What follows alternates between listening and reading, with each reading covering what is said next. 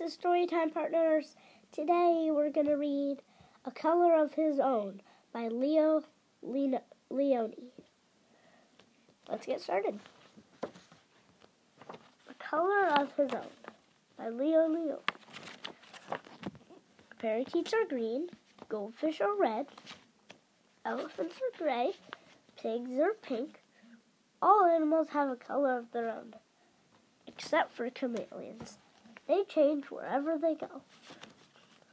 On lemons, they are yellow. In the heather, they are purple. And on the tiger, they are striped like tigers. One day, a chameleon who was sitting on a tiger's tail said to himself, If I remain on the leaf, I shall be green forever, and so I too will have a color of my own. With this thought, he cheerfully climbed onto the greenest leaf. But in autumn, the leaf turned yellow, and so did the chameleon. Later, the leaf turned red, and the chameleon turned red too.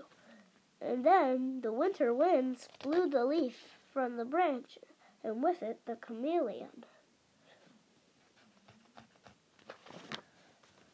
The chameleon was black in the long winter night.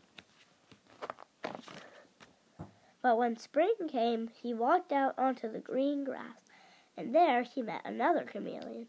He told his sad story. Won't we ever have a color of our own? he asked.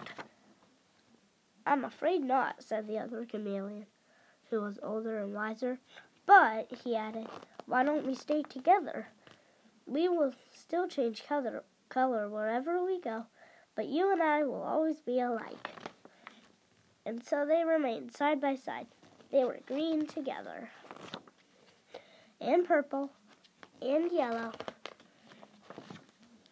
and red and white, and red with white polka dots. And they lived happily ever after. The end.